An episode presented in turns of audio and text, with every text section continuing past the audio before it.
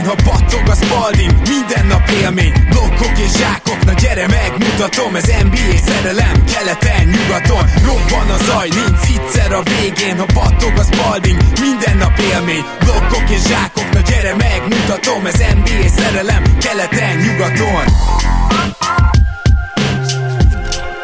Én jó, szép jó napot kívánok mindenkinek, Rédai Gábor vagyok, ez pedig a Rep City keleten-nyugaton podcast, ahol mint mindig most is itt van velem podcast társam Zukály Zoltán, szia Zoli! Szia Gábor, sziasztok, örülök, hogy itt lehetek. Nagyon benne vagyunk a második körbe, és micsoda a második körbe, atya ég, elképesztően jók a párharcok, végül is ahogy vártuk, és hát ezekről fogunk ma röviden beszélni, igazából megpróbálunk majd kiemelni nektek finomságokat, nem is feltétlenül az összes és minden ö, változtatást elmondani, amit az egyzők meghoztak, különösen hogy sok helyen már, vagyis hogy két esetben már a negyedik meccsen is túl vagyunk. Mindezek előtt persze, hogy mondjam el, hogyha 5000 forint fölött vásároltok névadó szponzorunknál, a Repcity-nél, akkor a podcast promókód érvényesítésével egy Jordan zoknit kaphattok ajándékba. És hát én azt javaslom, Zoli, hogy kezdjük a Golden State és a Houston párviadalával, ahol nagyon-nagyon szorosak a meccsek, ennek ellenére nem sokon múlt, hogy 3-0 legyen az eredmény, pedig a Houston azt a bizonyos harmadik meccset a nagy részben uralta, ezt szerintem lehet mondani.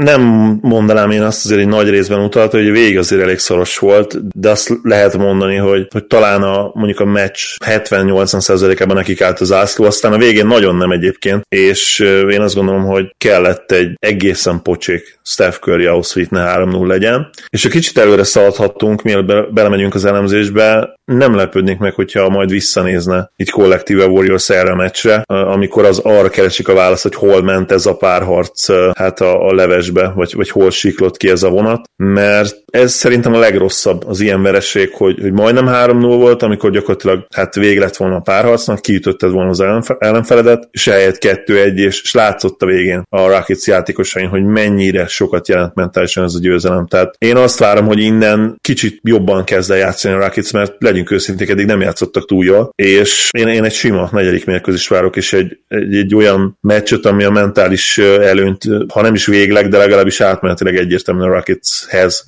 helyezi át. Na erre nagyon-nagyon kíváncsi leszek, és igazad van, hogy az túlzás azt mondani, hogy uralta, viszont azt szerintem mondhatjuk ugye, hogy a Rakic akarata érvényesült talán ugye a meccsnek jó részében, és e- ennek amilyen fő faktor, és úgy érzem a párharcban is, hogy ugye két rendkívül rosszul, rosszul, vagy hát relatíve mindenképpen rosszul lepattanózó csapatot látunk, és az első két meccsen egyértelműen kikapott a Rakic ebben a szegmensben, most pedig mind a támadó lepattanózással, mind egyébként is a lepattanózással nem csak felvették a versenyt, hanem azt gondolom, hogy ez volt az a faktor, amit a hazai pálya első meccsen ö, ö, kiemelhetünk. Ez volt az, amiért sokáig érvényesült az akaratuk, hogy egészen addig, amíg jött Kevin Durant, és gyakorlatilag egyedül futott azt hiszem egy 9-0-át, vagy valami hasonlót, és majdnem 10 pontról felhozta a csapatát egára. Azért Durantről is most már tényleg szót kell ejtenünk, hogy ő a playoffban ezt a bizonyos kapcsolót talán nem mondom, hogy a karrierje korai szakaszában rendszeresen be tudta kapcsolni,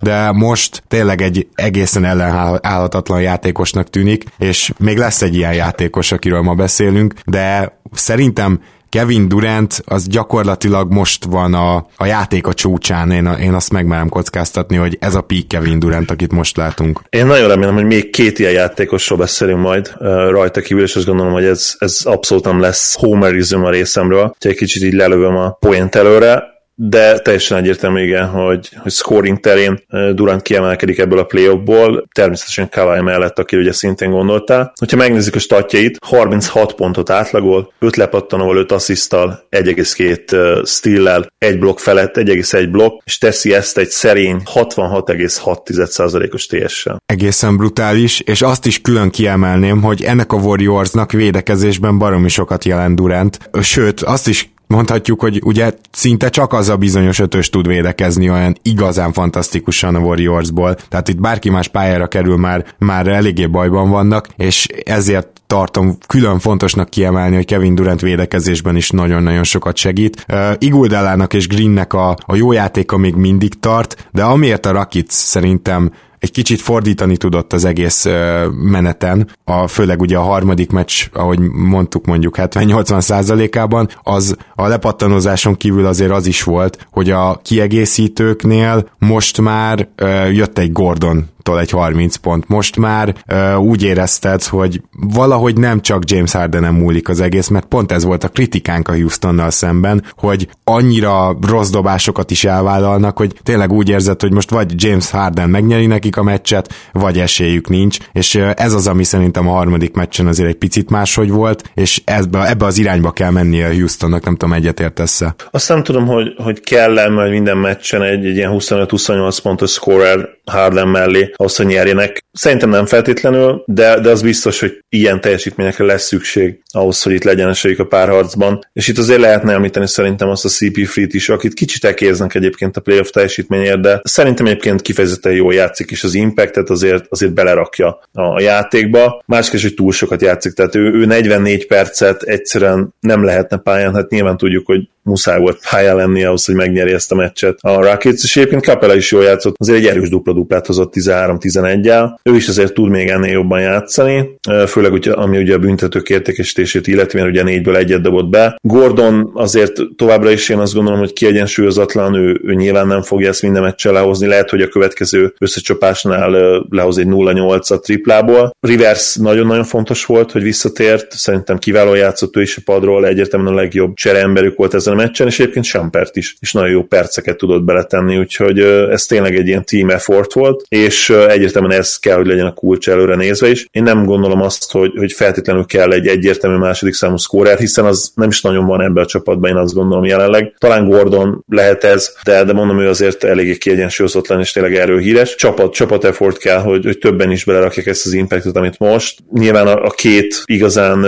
kiemelendő cserejátékos az, az, az innen is River Bears és ugye Sampert lesz. Ők azok, akik hát a, a csapat filozófiájába beleillenek, illetve ugye a mai NBA-be is, tehát be tudják dobni a triplát, és, és azért tudnak védekezni, és plusz periméter emberek. Nem hiszem, hogy innen Gerard Green komolyabb játék lehetőséget kapna. És hát annak meg kifejezetten örülnek szerintem Houstonban, hogy House-t kezdi el felejteni de Anthony, mert ő egyszerűen védekezésben, és nem is az adottságai miatt, mert azok nagyon jók, hanem úgy fejben nem volt egy szinten ezzel a párharccal, ez nagyon látszott az első két meccsen. Ő egyszerűen nem elég jó shooter, és, és nyilván mentálisan sem elég érett ahhoz, hogy őt egy, egy konferencia elődöntőben, ráadásul egy előrehozott döntőnek is titulált konferencia elődöntőben bevesd, és, és ő komoly teljesítményt tudjon nyújtani neked. Golden State oldaláról egyébként a playoff teljesítmény az nagyjából az szerintem, amit lehetett várni ezután a szezon után, tehát azért már már nem arról van szó, hogy a Golden State, ha felkapcsol 100% akkor mindenkit halára ver, már rég nem, viszont ugye vannak pozitív meglepetések, ugye főleg említett Iguodala is Green,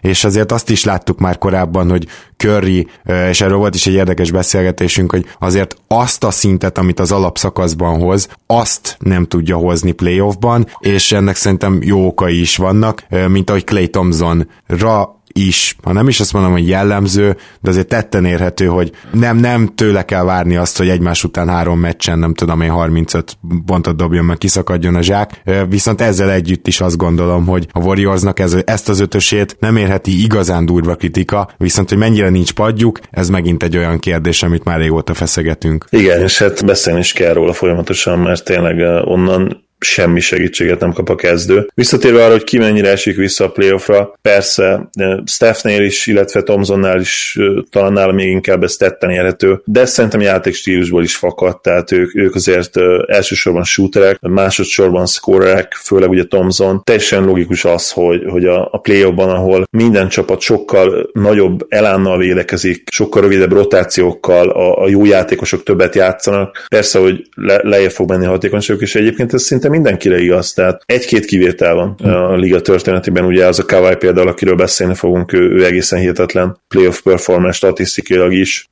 és mielőtt még Kawai egyébként felbukkan, Dörköt lehetett emlegetni, aki, aki ugyanazt a hatékonyságot hozta nagyjából a playoffban is, mint, mint az alapszakaszban, és egyébként nagy, kifejezetten kevesen voltak akkor még ezek a játékosok. Igen.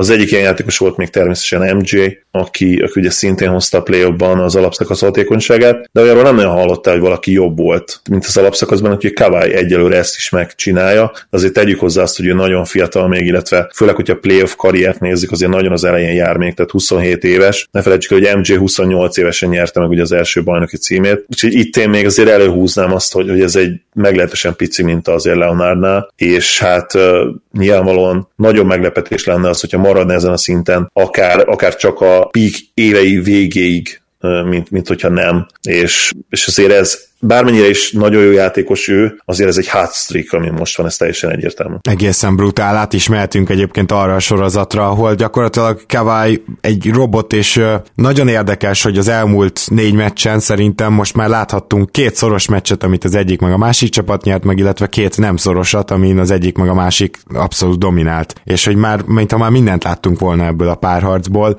viszont Kawai egy ilyen elképesztő állandóságot jelent. Az, hogy ő bárki fog fogja gyakorlatilag, még Simons is hiába védekezik rajta jól, ő jó hatékonysággal be fogja dobni a maga 36-38 pontját, és ez egészen elképesztő stabilitást adhat a Raptorsnak a továbbiakban, de nem mondanám, hogy magától értetődő, hogy innen ismét a Raptors az esélyes. Elképesztően nehéz megjósolni ezt a szériát olyan szempontból, hogy, hogy milyen meccset látunk legközelebb, mert uh, például itt a legutóbbi mérkőzésen, ami most a felvételünk szempontjából tegnap volt, egy csomó dolgot fel tudnék sorolni, amiben a Fili túl teljesített, és olyat is, amiben jobb lehetett volna, mert Tobias Harris rohadt szarul dobott, de közben meg emberről dobálták Butlerék a triplákat. Meg Redik tényleg még hozzá képes sem dobó helyzetből is bedobta, embertelen volt. Tehát ez a kettő ott jelen van, és a Raptorsnál is tudnék ilyet, hogy ki az, aki túl teljesített, ki az, aki kevésbé, mi az, ami nem ment. A Raptors védekezése az legalább visszatért arra a szintre, amin az egész playoffba volt, és ez például nagyon biztató, viszont azt is mondjuk el, hogy a Fili védekezése sem hagyta el őket, úgyhogy az is lehet, hogy itt ilyen utolsó labdás meccsek következnek majd, és akkor az a 4-3-as tippem az nem is néz ki rossz rosszul. Azt kell mindenképp elmondani, és, és tényleg ez a legnagyobb kuriózum ebben az egész párharcban, hogy hogyan éri el Kawai ezeket a számokat, mert arról lenne szó, hogy itt a, a Raptors kiegészítő emberek bedobnak mindent, és egyszerűen nem teszik lehetővé azt, hogy duplázzák Kawait, akkor, akkor is nyilván meg kellene, hogy emeljük a kalapunkat, de, de korán sem lenne ennyire durva a végeredmény. Viszont ami most történik az az, hogy Kawai nem csak hogy dupla, nem csak hogy duplázásokat, de triplázásokat is rendszeresen lát, és a Sixersnél az egy, az egy tervezett védekezés, hogy ott kell hagyni ezeket a kiegészítő embereket üresen. Tehát Siakam tengernyi üres triplát dobott rá tegnap. Gyakorlatilag a, mind a négy kísérlete teljesen üres helyzetből született meg. Gasolt is amúgy folyamatosan Gasolt is abszolút ide vehetjük, igen. igen, teljes mértékben ott hagyták. Volt is egy olyan tripla kísérlet, ami nagyon-nagyon idegesített. Biztos tudod, melyikről beszélek, amikor már így majdnem eldobta, de oh. végül nem merte eldobni, és még akkor sem mentek rá, és csak eldobta másodjára. Tehát akkor azt már vagy nem kellett volna eldobni, vagy egyből eldobnia. Hát gyakorlatilag csak Greenről és Larryról nem segít le a Philadelphia, mindenki másról lesegít. Így van, pontosan Powerről is, Ibakáról is, nem véletlen ugye, hogy, hogy Powernak is volt egy teljesen wide open sarok triplája, ugye neki csak egy kísérlete volt, tehát négy percet volt bent összesen, nem, egyszer nem lehetett játszatni őt sem, mert, mert tudta azt uh, Nurse, hogy ezt a meccset mindenféleképpen hozni kell. Ibak egyébként nagyon-nagyon jól játszott, annak ellenére, hogy 0 per 3 triplát hozott le, le a kalappal előtte, én azt gondolom, hogy Gasol is nagyon-nagyon jól játszott, annak ellenére, hogy ugye 2 per 7 volt neki is a, a triplája. Ezek a játékosok egyébként nem, nem kiegyensúlyozott triplázók, de hoztak már le mind a ketten olyan szezon, ami azt engedné következtetni, hogy ennél azért főleg tökéletes helyzet helyzetekből jobban kellene dobniuk. És itt most a kérdés az, hogy, hogy be fogják-e dobni ezeket a helyzeteket, mert a Fili innen már nem fog változtatni a védekezésén, tehát ugyanúgy fogják duplázni, triplázni Kawait, mert ha nem tennék, akkor, akkor lehet, hogy 80%-kal dobna a mezőnyből, és, és egy, mit tudom, 85-90%-os TS hozna a 70%-os TS helyett. De lehet, hogy ebben a egyébként még 70%-os TS-nél is jobb, mert ugye az egész play jobban eddig 70%-os TS, és szerintem itt a Fili ellen még jobb ennél. Igen, egy picit fölötte van. És az egész szürreális belegondolni, úgyhogy volt egy szar meccse, amikor beteg volt az Orlandó ellen. Tehát most, most milyen számokról beszélnek, az se lenne, de mindegy. Tényleg elképesztő. Ja, és múltkor úgy belengedted, hogy Kawai akár játszhatna kettest is. Én direkt utána néztem, még nem játszott karrierje során, tehát még, még ez nem történt meg. Egészen tegnap estig, amikor a Raptors hirtelen annyira jumbo line küldött fel, hogy Larry, Kawai, és mellette Siakam, Ibaka, Gasol. És az a durva, és ezt nem először látom ebbe a playoffba, hogy ugye elképesztő mánia volt az elmúlt években, jól látható okokból, hogy minél kisebbek legyenek a csapatok, és most már több egyző is meghúzza a jumbo line és ami még durvább, működnek. És hogyha megnézed azt is, hogy ez a második kör, itt három párharc is lassabb, mint a leglassabb csapat az NBA-ben, amit átlagban hozott ö, alapszakaszban. Tehát három párharc konkrétan lassabb tempóba folyik, mint a, a, az alapszakasz utolsó helyezett meccsvezetőknek a tempója, és hogy mennyire kevés pont van, egyébként az egy kivétel az a Milwaukee és a Boston párharca, szóval, szóval érdekes, érdekes irányokat vehetünk. A, a Rockets egyébként az egyik legérdekesebb csapat ebből a szempontból, mert ők mintha több érát is ötvöznének, tehát egy, egy rohadt lassú tempót nyomnak, de közben rámelnek 50 triplát. Igen. Mint, mint hogyha próbálnák a,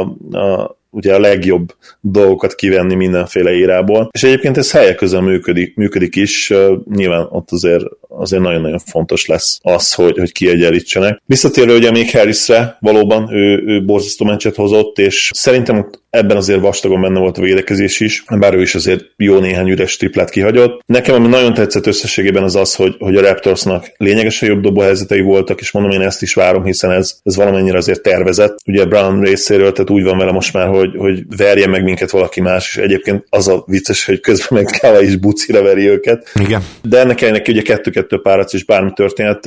Azt gondolom, hogy aki megnyeri az ötödik meccset, az meg is fogja nyerni ezt a, ezt a páracot, és nagyon kíváncsi vagyok a Raptorsra, hogy, hogy mennyire fognak vért inni a következő meccs előtt, mert, mert a Sixers van annyira tehetséges csapat, hogy, hogy őket innen is azért meg kell verni majd a szószoros értelmében, tehát ők ezt nem fogják odaadni ingyen. Hát abszolút, tehát itt, itt egyik csapat sem dőlhet hátra egy pillanatra sem, és még egy apróság, hogy ugye Joel Embiid, hogy ő milyen elképesztően uh, impact játékos, amellett, hogy egy, egy sztár és, és domináns játékos, hogy a harmadik meccsen, ahol végre már nem volt begyulladva a térde, de cserébe teljesen egészséges volt, uh, igenis tudta dominálni Gasolt is, illetve védekezésben az egész szériában olyan hihetetlen impactja van, amit nagyon nehéz leírni, akár szavakkal, akár statisztikákkal. Az, hogy most egy vesztes meccsen valami plusz 15 vagy plusz 17, nem tudom, tegnap néztem volt a, a plusz-minusza, úgyhogy az előző meccsen ugye betegen játszott, és ez támadásba azért ki is jött. De hát most a, a Raptorsnak a legfőbb problémája azért nem tud támadni a Raptors, azon kívül, hogy nem valami jól esnek a triplák, hogy a palánk alá egyszerűen nem lehet bemenni, amikor Embiid a közelben van. Azt hiszem, hogyha Embiid most ebből a betegségből egy kicsit megint visszaépül, és megint ezt a harmadik meccses Embiidet láthatjuk, akkor azért tele lesz a keze a Raptorsnak ismét, tehát a Filinek ez nagyon nagy esélye lehet, hogyha Embiid támadásban is domináns tud lenni. Abszolút, ugye, amikor a kameruni teljesen fit és, és tényleg az ő tudásának, a, ha nem is a 100, de mondjuk a 90%-et kihasználja, akkor gyakorlatilag tartatatlan, mint ezt láttuk ugye az előző előtti mérkőzésen, most már ugye előző előtti, hiszen most éjjel volt az újabb meccs, illetve este. Meglátjuk, hogy, hogy mennyire tudja azt, azt az ényét előhozni. Itt azért egyértelmű, tehát eleve hét vállalása volt, tehát uh, már ebből látszik, hogy, hogy valami tényleg fizikailag nem stimmelt nála. Ugye beteg volt állítólag, nem csak állítólag, hanem hát ugye mondjuk ki akkor, hogy beteg volt, miért hazudnának erről. Nagyon kíváncsi leszek, hogy ő mit tud alkotni, mert ha nem is az egész párharc rajta múlik innen, mert nyilván, hogyha egy nagyon jó Embiid van, akkor is azért a Raptors van annyira jó, hogy, hogy megverje őket és behúzzák az ötödik meccset, de legalábbis a legnagyobb kérdésekben azért ez egy döntő faktor lesz, mert ha Embiid nem tud jól játszani, hát akkor nem tudom, hogy hogyan tudnak meccset nyerni innen. Egyelőre nem merek semmi olyat sem mondani, hogy egy közepesen passzív Embiiddel ne nyerhetnének. Persze értető, nyilván nem akarod jinxelni, tehát te, te még nálam is emocionálisan investáltabb vagy. Én is egyébként a Raptorsnak drukkolok, ugye ez nem titok, de nyilván azért nem, nem olyan 180-as vérnyomás ülök le a meccset megnézni, mint te. Ú, hát igen. Most akkor viszont menjünk a másik keleti párharcra, ahol a harmadik meccset behúzta a Bucks, és picit úgy látszott, hogy ez ebben a párharcban úgy hiányoznak azok a hatalmas sakjátszmák. Most ezt beszélhetnénk arról, hogy azért most már rendesen megpróbálták Antetokumpon is, látszik, hogy nem működik, ami viszont egyébként feltesz egy olyan kérdést, hogy máskülönben viszont miért van pályán. Szerintem ez abszolút egy reális kérdés, de egy kicsit úgy érzem itt a második meccsen, mintha picit megfordította volna a párharcot, vagy a párharc menetét a, a Bucks, és a harmadik meccsen pedig e, ez folytatódott volna, ez a tendencia, hogyha ez így érthető. Antetokumpo agresszívabb volt, most nagyon meg is kapta a faltfújásokat, ezt tegyük hozzá, és egyszerűen közben meg elkezdték bedobálni a triplát a kiegészítő emberek a Bucksnál, és nem, nem tudom, hogy mit tud ezzel kezdeni a Boston. Láttam mindegyik meccset ebből a párharcból, és mégis bajban vagyok, tehát nem tudnám megmondani azt, hogy, hogy itt a Bucks támadó gépezete kezdett el nagyon jól működni, vagy egy kicsit a Celtics védekezése dadog. Ilyenkor azt szokták mondani az okosok, hogy minden ilyen fejlemény egy párharcban több dolog kombinációja, szóval lehet, hogy én is inkább erre hagyatkoznék, még akkor is, hogyha ez kicsit talán gyáva válasz, hogy, hogy kicsit mind a kettő, tehát a Celtics sem játszik azon a szinten védekezésben, ahol, ahol lehetnének, ahogy játszhatnának, de a Bucks is úgymond rájött arra, hogy, hogy azért csak ők a jobb csapat idén, és, és ennek megfelelő magabiztossággal mennek ki. És ez kicsit közhelyes, de, de valahol ezt érzem, mert azt mindenképpen meg kell említeni, hogy az első mérkőzés után, ami, ami egyébként egy rohadt durva hideg volt, és konkrétan Jannisnak különösen, mert ugye arcát törölközőbe temette utána, tehát ahhoz képest, hogy ő milyen mentalitásra jött ki a, a második meccsre, az, az hihetetlenül impresszív volt, és követték a többiek, én úgy éreztem. Tehát a Bucks nem hajlandó elhinni azt, hogy, hogy ezt a páracot nem ő fogják megnyerni, és, és ez azért nagyon-nagyon fontos. És Barenholzer szerintem erre nagyon-nagyon jó edző. Nyilván ez, ez a pop tanítás is valamennyire, hogy, hogy eléri a játékosait, és, és tényleg mindenki széthajtja magát az ő kedvéért, gyakorlatilag kérnie sem kell, hanem ezt ön, önszántokból megteszik a játékosok. Meg azért elképzeled, hogy az őrült szemeivel mond egy motivációs beszédet, ott ilyen félelemmel vegyes izé, igen, valami, és most ez igen, vagy le, vagy lennék légy a falon egy ilyennél, igen. Azt akartam még mondani, hogy, hogy ha, ha megnézzük statisztikailag igazából a Celtics támadó játéka, illetve hogy a támadó, támadásbeli sémáik, azok nagyon jól működnek, és, és azok abszolút működtek a, a második meccsen is, abszolút működtek a harmadik meccsen is. 116 pontot dobtak, még akkor is, hogy ugye volt ebből garbage time is, azzal abszolút nincsen semmi gond. Egyszerűen a, a védő oldalon fordult meg jelen pillanatban a párharc az ő szempontjukból. Nem képesek egyszerűen rá, ráerőszakolni az akaratokat a, a Bucksra. Nagyon könnyű dobásai vannak a, a kiegészítő embereknek. Teljesen üresen hagyták többször, többször azt a George Hill-t, aki, aki azért lehet tudni, hogy nagyon komoly playoff tapasztalata van. Bajnok, a liga egyik legjobb triplázója volt nagyon sokáig, és, és azért nyilván még, hogyha visszaesett valamennyire fizikailag, még mindig egy nagyon-nagyon jó játékos, főleg, hogyha ugye, ha a kispad rotációkat nézzük. De hallod, ez egyébként egy ilyen egészen, tehát elképesztő jelenség, ami George hill van, mert azért ő az elmúlt két évben már gyakorlatilag van ez a vasdap kifejezés, tehát, hogy magyarán ő, ő már az árnyéka volt önmagának fizikailag mindenhogy, és most azt hiszem volt egy sérülés, egy kisebb sérülés, amiből valahogy úgy jött vissza, hogy tehát Olyat, hogy George Hill bemegy és zsákol, tehát ilyet szerintem 2014-ben láttunk utoljára. Olyat, hogy ő pull-up triplát dob, hát nem is volt gyakorlatilag pull-up triplája, meg, meg visszalépős triplája, meg ilyenek, mint ha kapott volna egy új játékost a, a Bucks, és megkockáztatom azt is, hogy Brogdon gyakorlatilag pótolva van általa. A, az előző meccsen mindenképpen pótolva volt Brogdon, ezt, ezt, ezt jelentsük ki. Az is érdekes volt egyébként, hogy, hogy szerintem a, a Mirotic kezdőbe importálással az is, az is nagyon jól működött. Megint egyébként kiválóan játszott Nico, ugye lehozott egy, egy 13 pontos meccset, ami 29 perc alatt szerintem nagyon jó, és az ő spacing effektje az, az, az tapintató érezhető. Talán még szerintem Brook Lopeznél is komolyabban veszik őt. Ugye Lopez sokszor nagyon messziről kell, hogy elengedje ezeket a tripláit, mert az ő, az ő labda kieresztés azért ez nagyon-nagyon lassú. Mirotic egy teljesen más más dimenziót hoz, ő, ő egyből tüzel, és nagyon gyorsan tüzel ahhoz képest, hogy Big Man. Nagyon működik az eddig, hogy őt beraktak a kezdőbe, és ilyen, ilyen 29-30 perceket játszik. Én már ezt vártam megmondom ezt az elejétől, amikor megcsináltak a cserét. Úgy látszik, hogy ennyi időnek kellett eltelni ahhoz, hogy, hogy beintegrálják őt a line Aztán nyilván megy, megy majd vissza a kispadra, amikor jön vissza Brogdon, de addig, addig ragyogóan működik, és ha mondjuk összejönne egy esetleges döntő, például a Warriors ellen, akkor én simán, simán őt kezdetném centerbe majd, de mm-hmm. nyilván ezzel előre szaladtam. Igen, de, de abszolút, tehát az is ott van, hogy bekerül a kezdőbe, meg az is, hogy, hogy konkrétan ő, ő lehet majd a center. Egyébként hozzáteszem, hogy Ilyesova is az első meccs bizonytalanságai után teljesen jó magas poszton, szedi a pattanókat, megy értük, védekezik, ő, ő se akar igazán megöregedni. Na de a Boston részéről hol tartunk, mert hogy igazából azt látni kell, hogy Horfordon kívül senki nem tud, senkinek nincs esélye lelassítani Antetokumpot, tehát amikor reklamáltunk, hogy például Gazolt úgy kéne használni a nurse hogy amikor Embiid ül, akkor Gazol is ül, amikor fent van, fent van. Nos, Horforddal pontosan ugyanezt kell csinálni Antetokumpóval szemben, mert úgy érzem, hogy egyszerűen nincs más, aki megfoghatná. Tehát, hogyha ezt például alkalmazza Stevens, nem vagyok róla meggyőződve, hogy fogja, akkor már előrébb vannak, de a, a másik ilyen kérdés, ahogy te is mondtad, működik egy csomó támadó sémájuk, főleg annak is köszönhetően, hogy nem, alig vagy csak kicsit változtatott a védekező sémáin a Bucks, nem voltak hajlandóak itt teljesen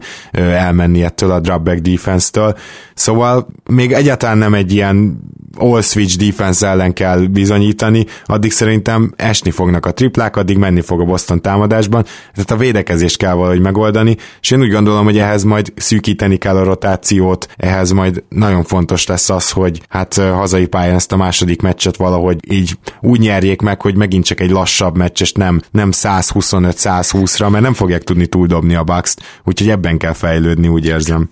Igen, meg nyilván Kárinak jobban kell játszani, ez nem kérdés, ugye eddig ebben a párharcban 48%-os TS-sel dolgozik, az, az egyértelműen nem lesz elég. Célumnak szintén fel kéne javulni, ő 42%-os TS-en van a, a három mérkőzésen. Na jó, csak ha belegondolsz, akkor ugye még ezzel együtt is nagyjából megvannak támadásban. Tehát, hogy... Megvannak, igen, de hogyha ha mondjuk onnan fogjuk meg, hogy, hogy hogyan nyerhetnek esetleg olyan meccseket is, ami, ahol magasabb scoring átlagok vannak, ha azt mondjuk, hogy nyerhetnek, és elvileg miért ne nyerhetnének még akkor is, hogyha nyilván az ilyen meccseken a Bucksnak lényegesen jobb esélye vannak. Szóval, hogyha innen fogjuk meg, akkor, akkor azért kellene az, hogy ők, hogy ők felnőjenek a, a feladathoz is ennél jobban játszanak. Hayward sajnos már nem, nem az a Hayward, tehát e, ezt a szezon szerintem teljesen elfelejthetjük, ő, ő nem fog visszatérni arra szintre, ahol volt, ilyen 7 pontokat átlagol most, ha, ha jól emlékszem ebben a, ebben a párharcban. Annál kicsit többet, 9, 9 pontot, de hát, hát egyértelműen égés föld. Úgyhogy máshonnan kell megfognia, vagy, vagy egyszerűen Irvingnek tényleg a vállára kell venni a csapatot, a hátára kell venni, és, és sokkal jobban játszani ennél, vagy a védekezés megtalálni, vagy a kombinációja. Valószínűleg egyébként a kombinációjára lenne szükség ahhoz, hogy ezt a, ezt a most már azért hát egyre félelmetesebbnek tűnő Bucksot megverjék, mert az első meccs után nem gondoltuk volna azért szerintem, hogy, hogy ilyen, ilyen feltámadás lesz, és, és két tulajdonképpen egyértelmű győzelemmel ja, abszolút, vissza. Abszolút. Na és kicsit ilyen árnyékban zajló negyedik párharcunk is van, pedig egyáltalán nem kéne, hogy árnyékba zajoljon. Hopp. Zaj, zajlódjon, igen. igen. Szóval, hogy árnyékba zajlódjon. Ugyanis elképesztő izgalmakat hoz, és nagyon közel van egymáshoz a két csapat.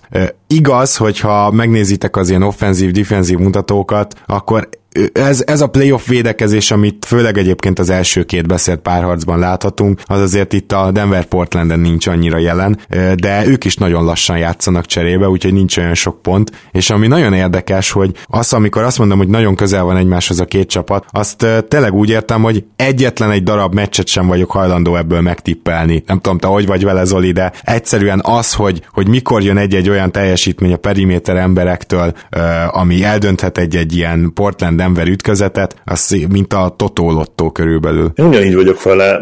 Én azt gondolom, hogy a legjobb játékos azért a, a párharcban a Nuggetsnél van. Nyilván vannak, akik, akik érvelnének Lillard mellett, főleg nyilván az 50 pontos meccs, illetve az első körös párharc után. Én azt gondolom, hogy Jokic objektíven azért jobb játékos. Vagy legalábbis most jobb, nem? Tehát a, a, azt lehet mondani, hogy Lillard az alapszakaszban egy, egy jobb játékos, de, de um, most ebben a párharcban... Még, én még azt sem mondanám, nyilván jobb scorer, tehát ez nem kérdés, hogy sokkal jobb scorer, sokkal jobb olyan opció is, akire azt mondod, hogy hú, hát ha ilyen az ő kezébe adom a labdát, akkor eldönti a meccset. Mm. De ezt is, ezt is igazából azért mondjuk, mert, mert sokkal jobb scorer. Tehát Jokic kezében ott van a labda, és, és ugyanolyan jól dönti el a meccseket, csak nem feltétlenül mindig ugye pontszerzéssel. És mi sem mutatja ezt meg jobban, mint az, hogy ő vezeti a, labdaérintések listáját a play és azt hiszem, hogy lényegesen több labdaérintése van, mint a másodiknak, a második helyzetnek a listán, és ez is mutatja azt, hogy ő milyen, milyen típusú játékos. Tehát ha, ha neki adod a labdát, és nincs ott, nincs ott egy nagyon jó helyzet, vagy nincs meg az az egyértelmű passz, amit ő, amit ő egyébként meglát, vagy akár ilyen félig egyértelmű is, mert ő ugye azokat is meghúzza, igen, igen. akkor adja tovább a labdát. És, és ez egyébként a Nuggets támadójátékának a legnagyobb erőssége, és ezt teszi igazából különleges játékossá Jokicsot, hogy, hogy nem az van, hogy ő, ő vadász az asszisztokat, annak ellenére nyilván, hogy ad könnyű asszisztokat. Tehát ugye egy csomó ilyen assziszt handoffok után van, de, de ugye egyébként tényleg, tényleg ő az a típus,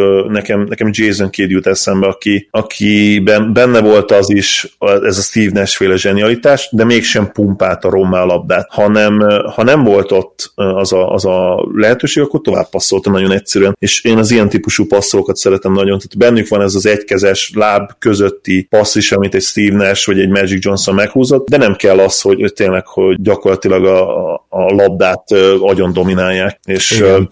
nyilván ez a probléma Westbrookkal is, hogy, és hogy az is érdekes, hogyha már Lillarddal hasonlítottad, hogy ugye Lillardnak viszont egy egyszerűen kell az, hogy ő dominálja is a labdát, és éppen ezért lehet rá sokkal jobb védekezéseket kitalálni, és ezt meg is teszi szerintem a Denver. Alapvetően egyetértek, ugye Lilárnak nincs, nagyon, nincs túl jó szériája eddig, tőle is azért várhatunk még egy, egy abszolút fellendülés. Viszont feltétlenül a kérdés is, hogy mi lett volna, ha, ha McCallum még egy picit nagyobb szerepet kap, mert ő most tényleg konzisztensen zseniális, és mi lett volna, hogyha picit Lillard mondjuk a háttérbe szorul, és hagyja McCallumnak azt, hogy, hogy, hogy ő, ő szervezzen többet, és mondjuk kicsit off-ból játszani, nem feltétlenül dominálni mindig a labdát. Lehet, hogy most kettő egyre a, a Portland vezetne, nyilván nem tudjuk Mármint, hogy három egyre. Uh, igen, így van, három egyre, ugye kettő, kettő helyet köszönöm. De egyébként nem gondolod, hogy a Denveri védekezés azért egy idő után uh, hozzá alkalmazkodott volna ehhez? Mert ugye most a Denver gyakorlatilag uh, nem hagyja egy védővel a pick and roll után Lilárdot. Igen, duplázzák erősen, agresszíven duplázzák, ez teljesen egyértelmű.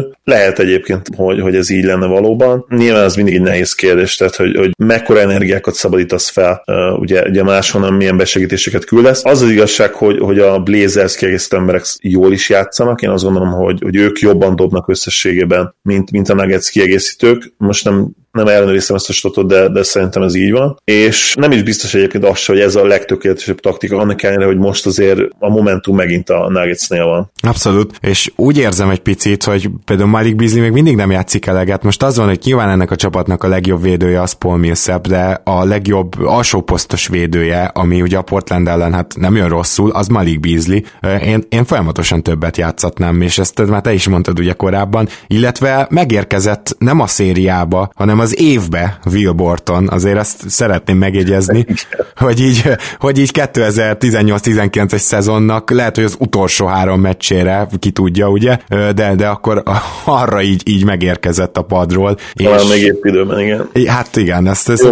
Mencsik szóljon, hogy, hogy azért ez a sérülés, ami neki volt, azért ez nem, nem egyszerű sérülés, jobb, mint egy ACL, vagy, vagy jobb, mint egy, itt tudom, egy szétszakadt csípő, vagy egy koponya lékelés, de, de azért, azért erős. És, Nem is jött vissza abban az időben, ahogy eredetileg tervezték, ezt is érdemes Igen. hozzátenni, tehát akkor valószínű, hogy bajlódott vele mindenképp nem kérdés. Majd arról beszéljünk még egy kicsit szerintem, hogy, hogy, hogy szerinted ki eddig a rájátszás mvp -en. Nálam Kawai az első, de, de, de a top 3 ott van egyébként jó is, és, és akkor az ő statjét is említsük már meg, mert ugye az elején te két játékosról beszéltél, én, én azért szeretném ezt kibővíteni, mert azért egy 25 pontot átlagol eddig a play 13 lepattanóval, 9,3 asszisztal, 60%-os TS-sel, és, és nagyon jó védekezéssel. Tehát magához képest én azt gondolom, hogy, hogy még, még az effortot is odarakja, még a gyűrűt is védi, és hozzáteszem azt, hogy, hogy azért most, főleg ebben a párharcban, az első körben nem is annyira, de most mindenképp, azért kezdi megkapni azt a tiszteletet a, a bíróktól, uh-huh, ami, uh-huh. ami szerintem jár neki, uh-huh.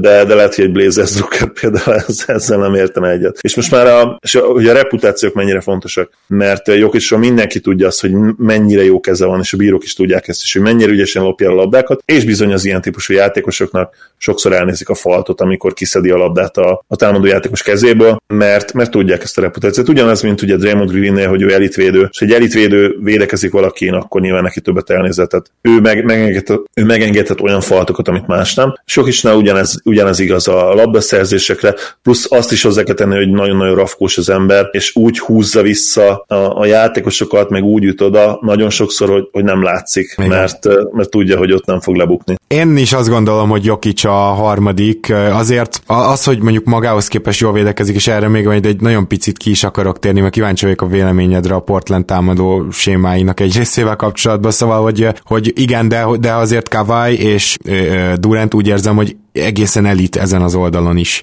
Főleg, most meglepő lesz, de főleg Durant védekezése az nekem ilyen tényleg elképesztő. Szóval igen, igen, azért gondolom, nem, hogy jogos a harmadik hely, csak nem, nem egy polcon, tehát ezért emlegettem kettőt, de ez nem, ez okay, nem egyébként egy, mondjuk, hogyha advanced is nézünk, ugye most ha például felmentek a basketball reference-re, ugye a playoff leaders, jó, ott benne van persze a pontok, lepattanók, asszisztok, ugye meg win shares, ezért a négy kategóriából hármat jó vezet, ami azért nem rossz, de egyetértek persze, tehát annak azért van egy másik dimenziója, amikor valaki konzisztensen 40 plusz pontokat be, berak a közösbe, és uh, ugye ezt is azért csak egyszer tudta megtenni a Spurs 7, és azt a meccset egyébként pont el is veszítették. Na de akkor hagyd tegyem fel a kérdésemet, Zoli, hogy ugye Jokicsnak a, a védekezésbeli gyengesége a leginkább ugye a gyűrűvédés, és ezt nagyon-nagyon jól kerüli el a Denver, hogy ilyen helyzetbe kerüljön, de azért megjegyeztük azt a Spurs elleni széria alapján is, hogy a Spurs azért minden elkövetett, például főleg white aki támadta a gyűrűt, akkor voltak azért könnyű kosara is. Szerinted ebben a Portland most jó,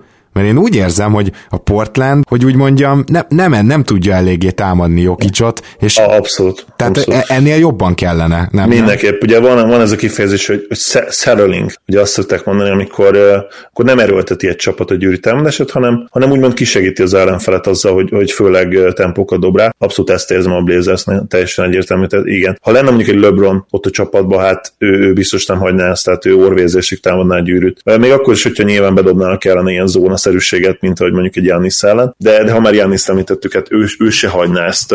Az igazság, hogy sem McCallum, sem Lillard nem ilyen típusú játékosok. Lillard egyébként nagyon ügyesen támadja a gyűrűt, McCallum is, bár McCallumnál inkább, mert ugye ezek a flóterek meg középtávolik mennek a, a gyűrű támadásból, tehát nem mindig viszi végig.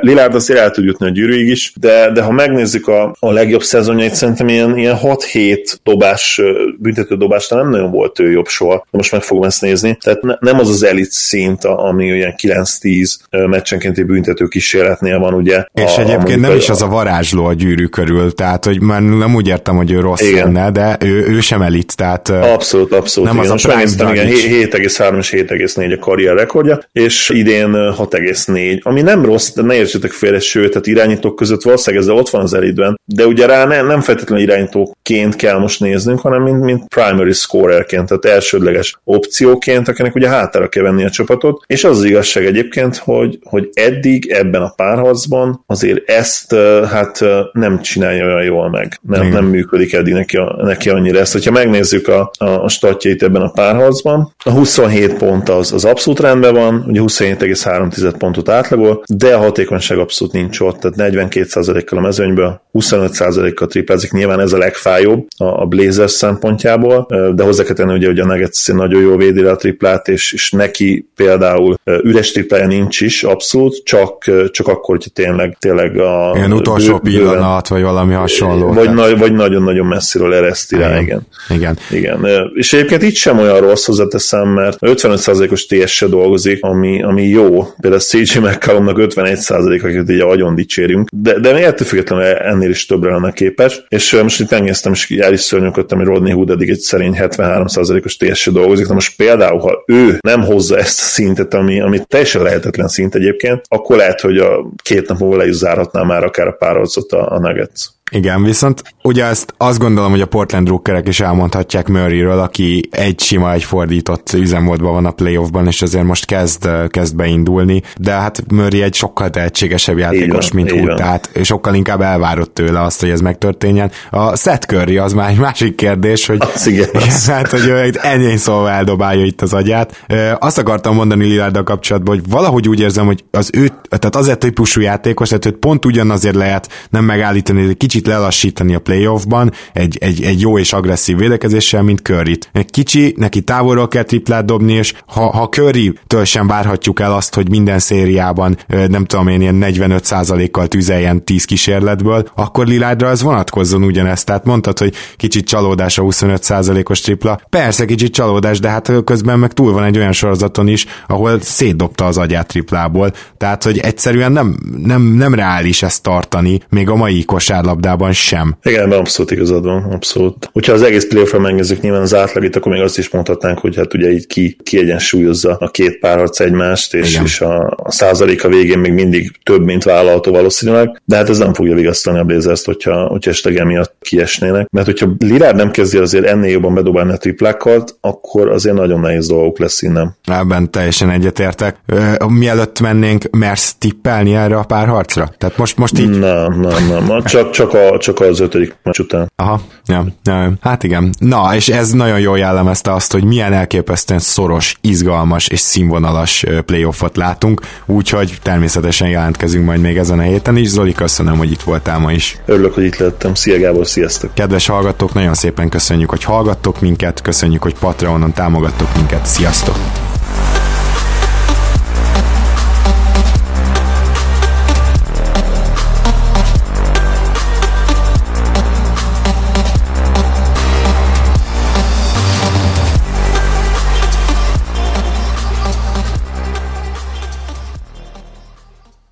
Ha más podcastekre is kíváncsi vagy, hallgassd meg a Béton műsor ajánlóját.